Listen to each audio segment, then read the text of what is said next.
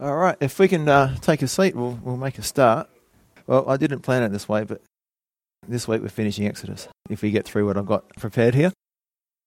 For the last oh, 40 weeks, we've been going through the book of Exodus, one chapter usually about uh, per week, and we've seen lots of exciting things happen where the Israelites come out of the land of Egypt at, at Mount Sinai. They give them the Ten Commandments, and God gives them the instructions for the tabernacle. And, and we learned about the mercy seat and all the, the altar of incense, which is prayer. The mercy seat is atonement. It's, it's a picture of Jesus standing between, making a covering over the law, which was in the Ark of the Covenant, and the mercy seat sits on top of that. And then you have the glory of God above that. And we learned about the principle there is that we can't be directly exposed to God's glory because we're sinful, and so we need to be in Christ. We're coming to the last chapter, so if you turn to not the last chapter, but the last section, um, Exodus chapter 35 in your Bibles. Let's pray. Father, I thank you, Lord, for this awesome book that you've allowed us to, to study and we've got so much from. And we just pray that you'll help us to continue to understand and continue to grow and, and to apply the truths that we get from this book, the book of Exodus. We pray in Jesus' name. Amen. Last week we looked at chapter 34 and a quick summary. Uh, we saw that the glory of the law is fading or temporary, but the glory of the new covenant is eternal. We also saw the reason as to why God wants us to obey his commandments. It's so we will remain in his presence meaning that we will be continually empowered by His Holy Spirit to love others as Christ loves us and to obey His will for our lives as demonstrated by Moses when he interceded for the Israelites. One of the highlights of the book of Exodus for me was when blot my name out of your book. If you're going to not be with the Israelites, your presence won't go with them, and blot my name out of your book. He was willing, like Paul, to give up his own salvation for the sake of these people. That's how much he loved them. And I just want to read a verse we read last week. And it talks about why we need to obey the commandments of God. It's not about being legalistic, it's not about having to do as you're told. It's about remaining in God's love and remaining in His presence. So this is from the Amplified Version, John 15, 9 to 13. It says, I have loved you just as the Father has loved me. Abide in my love. Continue in His love with me. If you keep my commandments, if you continue to obey my instructions, you will abide in my love and live on in it, just as I obeyed my Father's commandments and live on in his love. I have told you these things that my joy and delight may be in you, and that your joy and gladness may be of full measure and complete and overflowing. So that's the reason. Why does he want us to obey him? That his joy and delight may be in us, and that our joy and gladness may be a full measure and complete and overflowing. This is my commandment, that you love one another just as I have loved you. No one has greater love, no one has shown stronger affection than to lay down or give up his own life for his friends. So, I don't know if you've realized it, but it's impossible to love others the way Christ loved us unless we have the Holy Spirit empowering us and giving us the strength to do that. In other words, it's Christ living in us, Christ working in us. So let's um, jump into chapter 35 in Exodus. So it says, Then Moses gathered all the congregation of the children of Israel together and said to them, These are the words which the Lord has commanded you to do. Work shall be done for six days, but the seventh day shall be a holy day for you, a Sabbath of rest to the Lord. So, what we're coming up to is a period of building. They are going to build the tabernacle. So, we spent several chapters, uh, quite a few weeks, going through all the items they needed to build, what they mean, how they symbolized Christ, and, and what they had to do with Jesus and pointed to Jesus. But now it's time to actually do the work. So, before God tells them to do anything, He's reminding them to rest in Him and to respect the Sabbath. Today, what does it mean for the Christian to enter into God's rest? As pictured by the Sabbath rest for the Israelites. So Hebrews 10:12 tells us that because Christ finished his work of redeeming us when he died on the cross, he is seated at the right hand of God the Father. And being seated means that he is resting. The work is complete. So when you you get home from work, you sit down and you rest.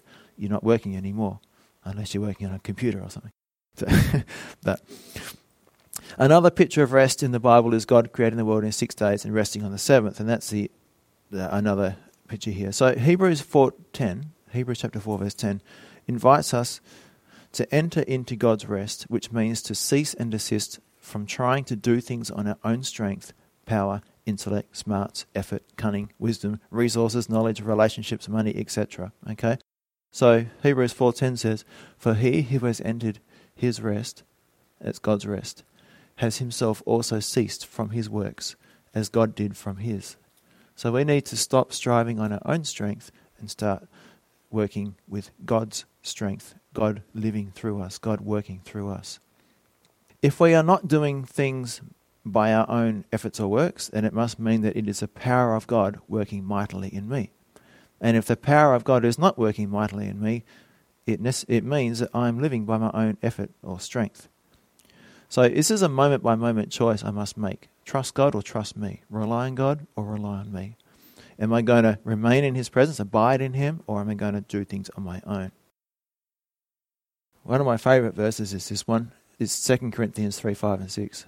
It says, and again, the Amplified Version, not that we are fit, qualified, and sufficient in ability of ourselves to form personal judgments or to claim or count anything as coming from us, but our power and ability and sufficiency are from God. Verse 6 It is He who has qualified us, that means making us fit to be fit and worthy and sufficient as ministers and dispensers of a new covenant of salvation through Christ, not ministers of the letter of legally written code, but of the Spirit. For the code, the law, kills, but the Holy Spirit makes alive.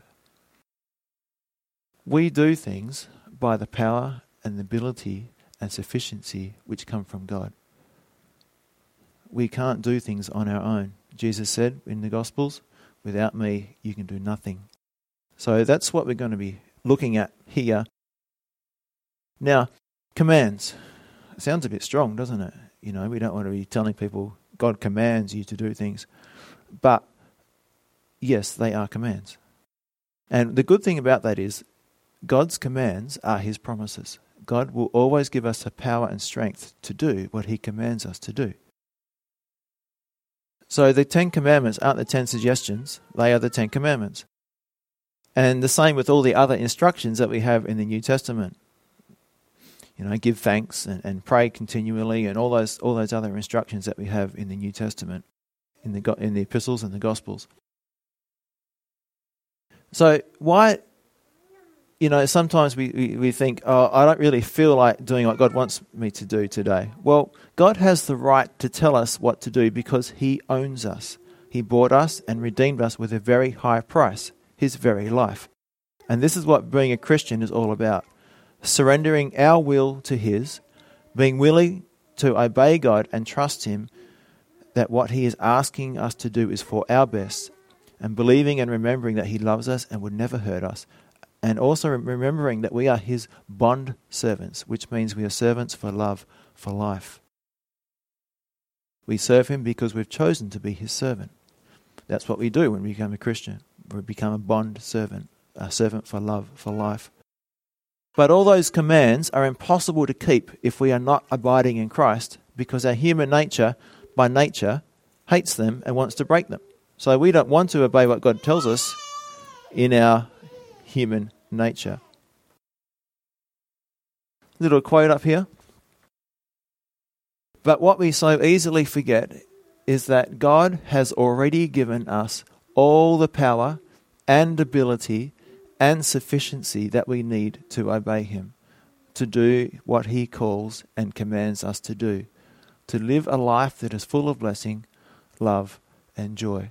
We must make a moment by moment choice to abide in Christ to remain submitted to Him and obedient to Him and continue to trust Him, believing in His goodness toward us. Or we can doubt Him and try to do God's work our own way or not do it at all. And both will lead to disappointment and failure. And as Peter said, we are partakers of the divine nature. God hasn't left us here, as Jesus said, as orphans. He has given us a spirit. So the same principle holds for our, our walk with God. Anything we do for the Lord must grow out of our rest in Him. That is, we, we rest and allow Him to work through us. We must learn to rest in His finished work on the cross on our behalf. And we're going to see this in action in, in Exodus 35 with God calling, equipping, and enabling specific people with the power of the Spirit to do specific work that He has asked each individual to do. In their case, it was to build the tabernacle and all the associated furniture. God is reminding them that it's all by His anointing, His skill, His strength, His ability, and His power, and that without Him the task would be impossible. So let's um, continue in Exodus 35, the second half of verse 2. Whoever does any work on it shall be put to death. That's the Sabbath. You shall kindle no fire throughout your dwellings on the Sabbath day. So for the Israelites, we're not the nation of Israel, by the way, we're the Gentiles. The penalty for violating the Sabbath command was death. And how true that is. Whenever I don't take advantage of the opportunity to be in the Lord's presence, to be refreshed and renewed, something within me dies. Remember that Jesus used the vine and the branches as a metaphor to describe our relationship with Him. If the branch is disconnected from the vine, it will start to wither, and so too with us. If we do things on our own strength, it means that we are not living by God's presence or power in our lives. We are, in a practical sense, disconnected from Jesus. And so the power, love, and life that comes from being dependent upon and connected to and in the presence of Jesus will start to wane, to dim, and to die off. Uh, verse 4 And Moses spoke to all the congregation of the children of Israel, saying, This is the thing which the Lord commanded, saying, Take from among you an offering to the Lord. This next sentence is really, really important. It says, Whoever is of a willing heart, let him bring it as an offering to the Lord. We're going to see this um, word, this W word, this willing word, uh, quite frequently in this chapter. Whoever is of a willing heart, let him bring it as an offering to the Lord. And this is what they were to bring gold, silver, and bronze, blue, purple, and scarlet thread, fine linen, and goat's hair, ram skins dyed red, badger skins, and acacia wood, oil for the light, and spices for the anointing oil, and for the sweet incense, onyx stones, and stones to be set in the ephod and in the breastplate. All, verse 10 All who are gifted artisans among you shall come and make all that the Lord has commanded the tabernacle, its tent, its covering, its clasps, its boards, its bars, its pillars, and its sockets the ark and its poles, with the mercy seat and the veil of the covering, the table and its poles, all its utensils, and the showbread, also the lampstand for the light, its utensils, its lamps, and the oil for the light, the incense altar, its poles, the anointing oil, the sweet incense, and the screen for the door at the entrance of the tabernacle. The altar of burnt offering with its bronze grating. You get the picture here? There's a lot of things I have to make. And uh, we've been through all of these one by one, so we're not going to actually go through the next few chapters and read it all again. We're just going to summarize it here. Start at 16 again. The altar of burnt offering with its bronze grating, its poles, and its all its utensils, and the laver and its base, the hangings of the court, its pillars, the sockets, and the screen for the gate of the court, the pegs of the tabernacle, the pegs of the court and their cords, the garments of ministry for ministering in the holy place, and the holy garments for Aaron the priest, and the garments of his sons to minister as priests. Whew. That's a long list of things to make. So, the main point, though, I want to bring out here is whoever is of a willing heart, let him bring an offering to the Lord. So, some people say, give until it hurts, or give because God will reward you, but that's not the Lord. If it hurts to give, then don't. Because Paul tells us that the Lord loves a cheerful or literally hilarious giver in 2 Corinthians 9 7. And as Jesus sat against the wall of the temple, we are told that he watched not what people gave, but how they gave. and that's Mark 12:41. The Lord loves a cheerful giver because when I give cheerfully, I am freed from my fleshly, selfish, small tendencies, and I become more like Him in the process, more unselfish. And that's why Moses asked only for those with willing hearts to give. So, how much would those willing hearts give? Well, by today's standards, approximately $1 billion worth of gold and silver alone, plus all your precious stones. So we're not going to read the chapters where it actually lists how much gold, how many talents of gold, how many talents of silver, how many talents of bronze, how many talents of iron. But if you if you do the math and you work out how much weight that is, is over a billion dollars worth of gold and silver today's currency. So it's that's a lot of money. Uh, it's a, it's a, a very generous heart that the people had. So verse twenty. Um, and all the congregation of the ch- children of Israel departed from the presence of Moses. So this is good. Uh, this is a good example for us. They heard the invitation, they had a project before them, and they departed.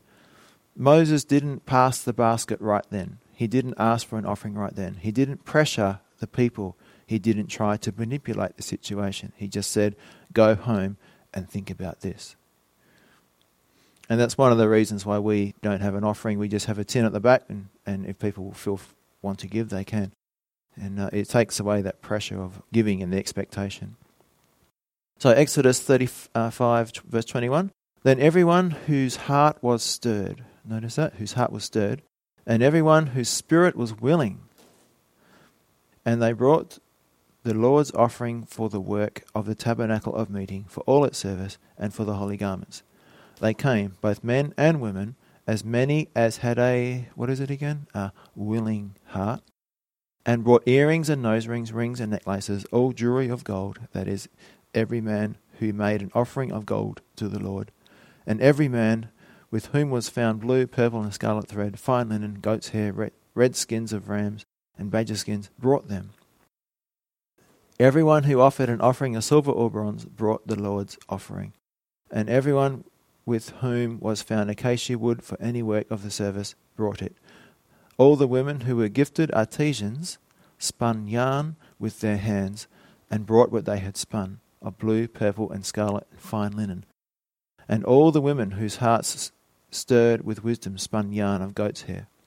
So it's not just giving their the money and their wood and their jewels and their gold and their silver, they're actually giving their talents as well. What they're good at, they're using for God's service. Now, this all took about six months. This didn't happen in one day. So, whatever you're good at, whether it be weaving or in today's economy, it might be mechanics or carpentry, whatever, use it for God's glory. Use it for God's kingdom. Verse 27 The rulers brought onyx stones and the stones set to be in the ephod and in the breastplate, and spices and oil for the light, for the anointing oil and for the sweet incense. The children of Israel brought a free will offering to the Lord.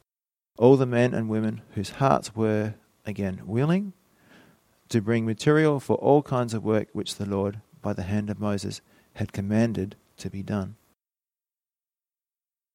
So again, I just think of that verse. Um, Jesus said it's more, well, Paul said that Jesus said it's more blessed to give than to receive. Now, the leaders didn't merely say, I'm glad the people are giving. You know, the leaders sat back and just watched the people give. No, the leaders gave the most. The leaders gave the most valuable things the jewels and things like that. And that's the way it should be. Any elder, deacon, preacher, or pastor should be the one who leads the way when it comes to giving. Lead by example.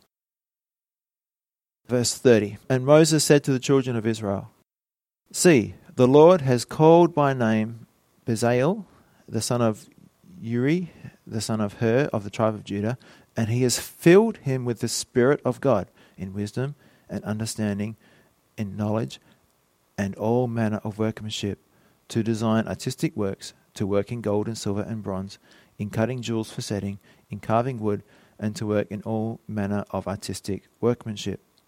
So, Bezalel was given wisdom, anointed, and gifted by the Holy Spirit to do practical construction. So, it's not just, uh, you know, as we often think of for gifts, the gifts of the Spirit, but we are, gift, we are and need to be anointed by God to do any kind of work for His service. And in verse 34, and He has put in His heart, the ability to teach. Notice this is from God. He has put in his heart the ability to teach in him and Aholiab, the son of Ahisamach of the tribe of Dan. He has filled them with skill to do all manner of work of the engraver and the designer and the tapestry maker in blue, purple, and scarlet thread and fine linen, and of the weaver, those who do every work and those who design artistic works. So if you've got a talent, whatever it might be, God's given it to you, and just try and figure out where God wants you to use it. Now, this is important. I, I, I see this as a picture of discipleship. God gives us a talent, and like minded people come along with that same gifting and we or, or talent, and we can work with them to encourage them to develop that talent. So it's, it's like an apprenticeship, but we do it in the church.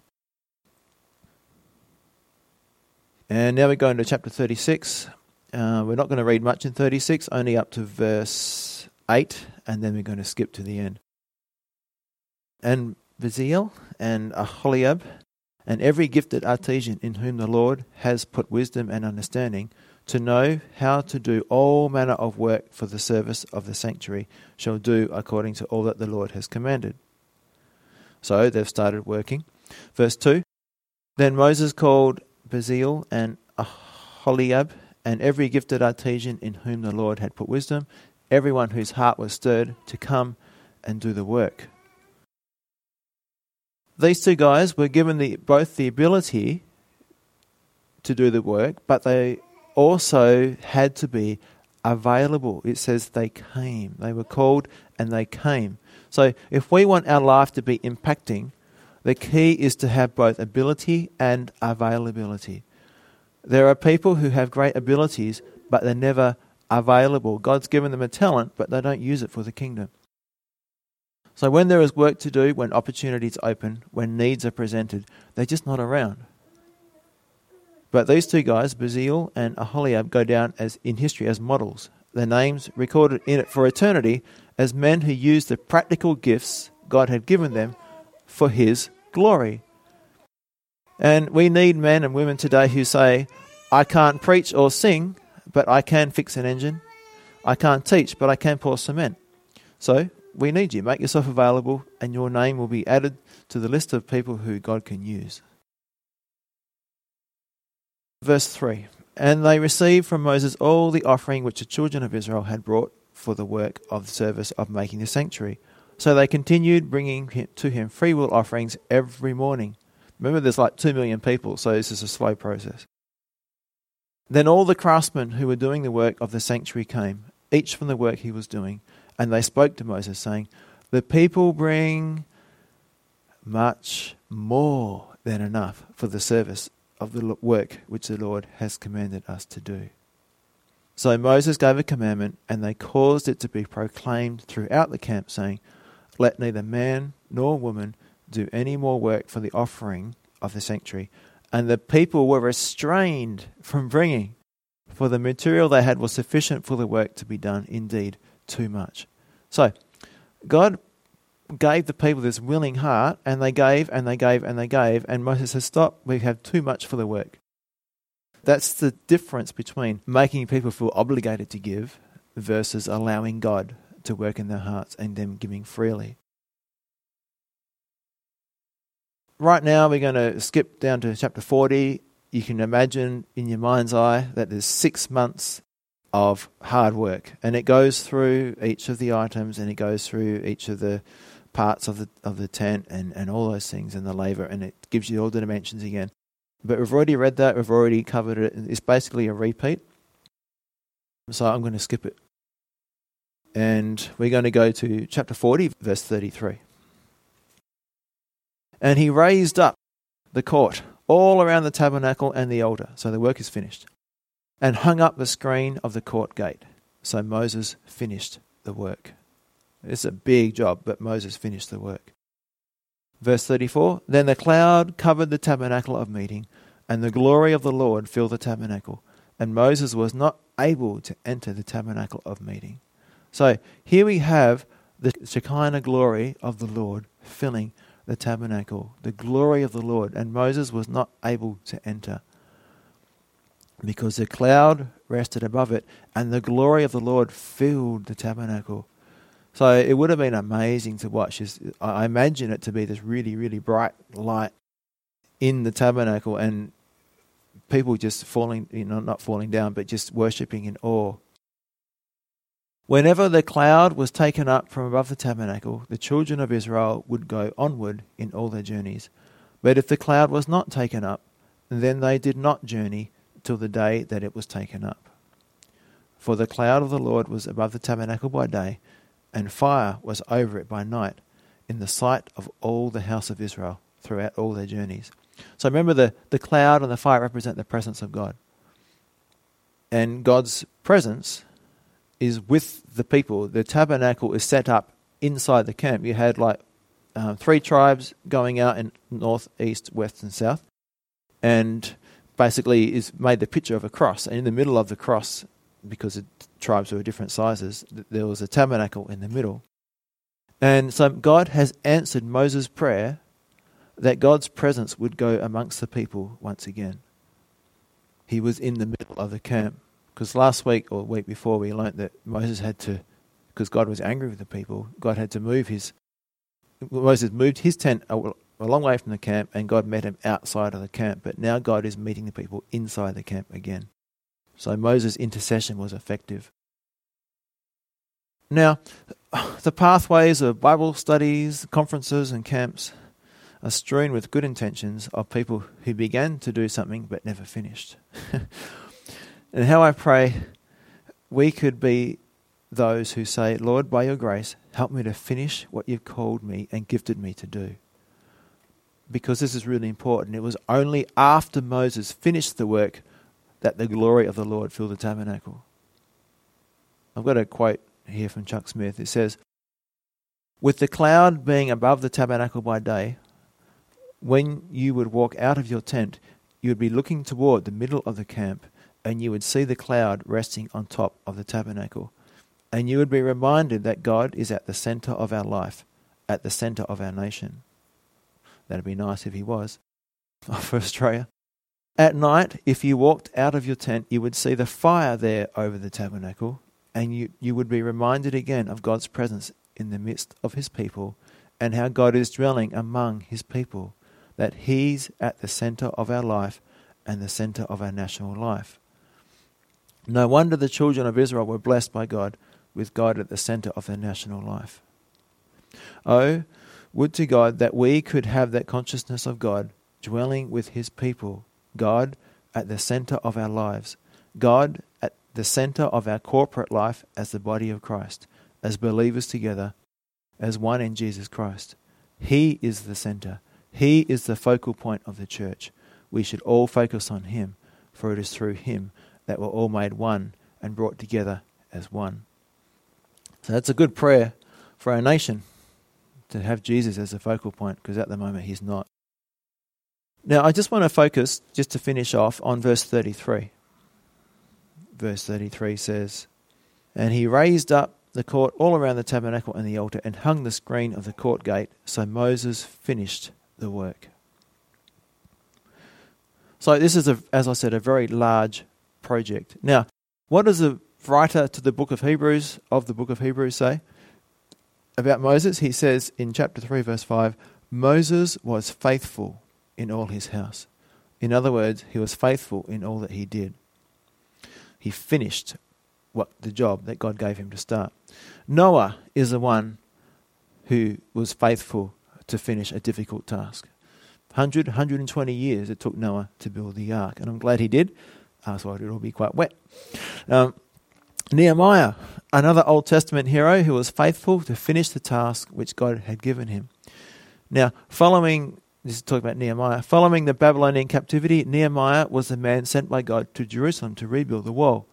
But when he arrived, there was lots of opposition. For example, Tobiah and Sanballat said, "Even if you do finish the wall, if a fox walks on top of on the top of it, the whole wall will fall down." You'll see that in Nehemiah chapter four, verse three. In addition, Nehemiah's own helpers, the tribe of Judah, you know, of the nation of Israel, came to him and said, "This job is too difficult. But the word says that Nehemiah set his mind to the work and continued on. He didn't give up.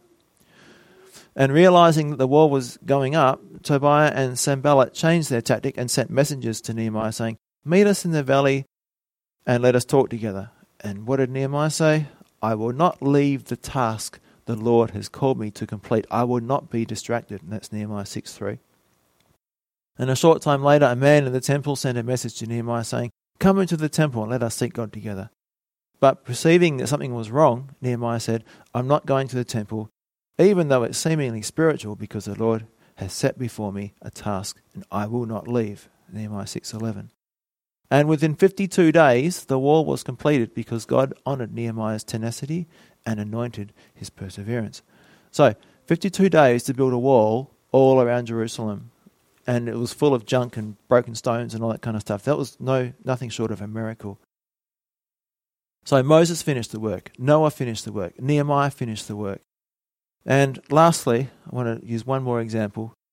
Paul, 2 Timothy 4 7. I have fought the good fight, I have finished the race, I have kept the faith. Oh, sorry, there is one more. One more person I'd like to refer to. Jesus, I have glorified you on earth. I have finished the work which you have given me to do. Now, I just want to think about that phrase I have finished the work which you have given me to do.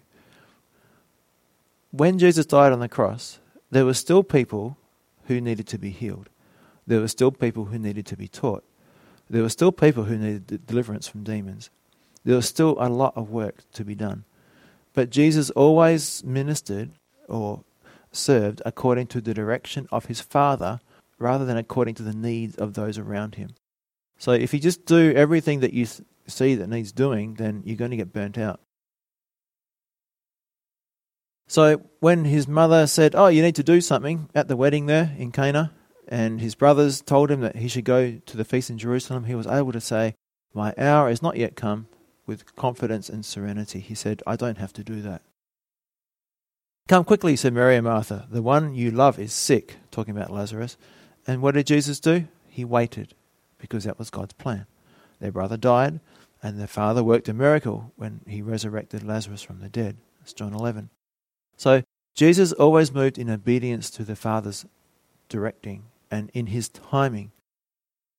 And so, although there was still much more to be done in the eyes of men, he was able to say he had finished the work his Father had given him to do. So, how about you? Do you know the work God is calling you to do?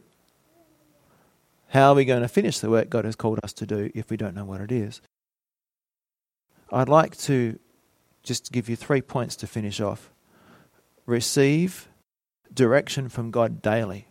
Here, Jesus is the the key, uh, the, the example, I should say. Um, in the Gospel of Mark, Jesus is ministering all day long. He taught the word, healed the sick, delivered the oppressed, and the whole city was outside the door where he was preaching. What did he do the next morning? He was so tired, he slept in and had a well earned break. Is that correct? No. The Bible records that he got up a long time before daybreak. He went into a solitary place and he prayed. Every day, every morning, he would pray.